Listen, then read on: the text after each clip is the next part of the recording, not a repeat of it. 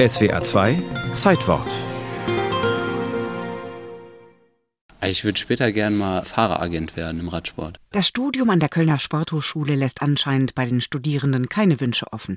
Ob Lehramt oder Forschung, Sportgeschichte oder eben Management.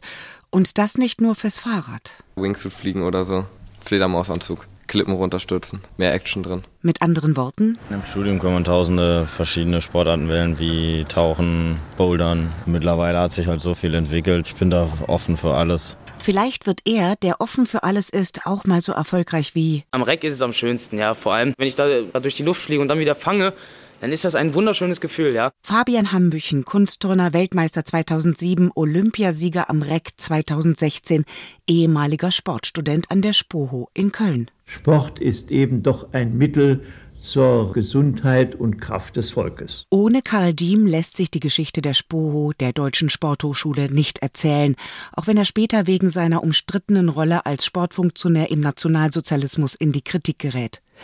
Die Sportuniversität ist sein Kind und sie würde vielleicht heute in Frankfurt oder München ihren Sitz haben, denn auch diese Städte waren bei den Alliierten nach dem Zweiten Weltkrieg im Gespräch. Es ging darum, Sportlehrer für die Schulen auszubilden. Aber dann wurde es Köln, wo sich Karl Diem von Anfang an engagierte. Die Stadt hatte auch deshalb den Zuschlag bekommen, weil es hier bereits diverse Sportstätten und ein Stadion gab, das vom Krieg einigermaßen verschont geblieben war. Und Karl Diem hatte eine Vision entwickelt. Eine vollkommene Sporthochschule, keine Sportkaserne, sondern ein Sportparadies. Am Anfang neunzehnhundertsiebenundvierzig war der Sportbetrieb für die Studierenden noch wenig paradiesisch mit Betten in den Umkleiden der Hauptkampfbahn.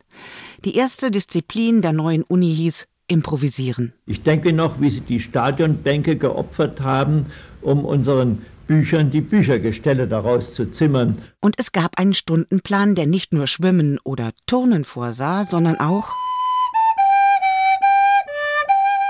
Flötenunterricht, Gesang oder Handtrommeltechnik. Damals war das verpflichtend für Sportstudierende Gesang. Eine Stunde die Woche.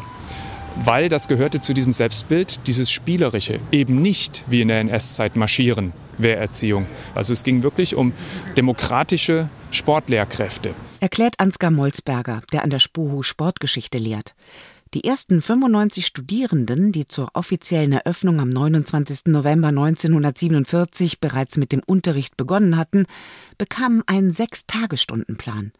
Aber es dauerte noch einige Jahre, bis die ersten Schritte zum Sportparadies getan waren, so wie sich das Diem gewünscht hatte. Die meisten von Ihnen, die den internationalen Ruf der Kölner Sporthochschule kennen, werden erfreut sein, wenn ich Ihnen sage, dass schon im Sommer mit den Bauarbeiten an einer neuen Sporthochschule begonnen werden wird. neunzehnhundertneunundfünfzig, internationaler Ruf, schon damals. Bis heute ist das so geblieben.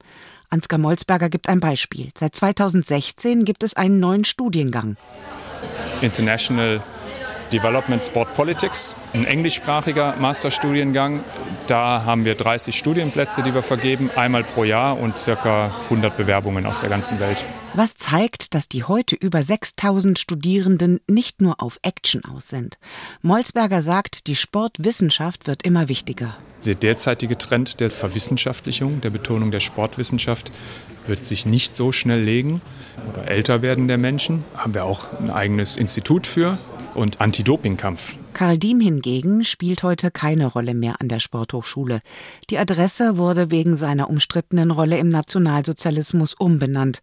Allerdings gibt es an der SPOHO noch ein Archiv, das seinen Namen trägt.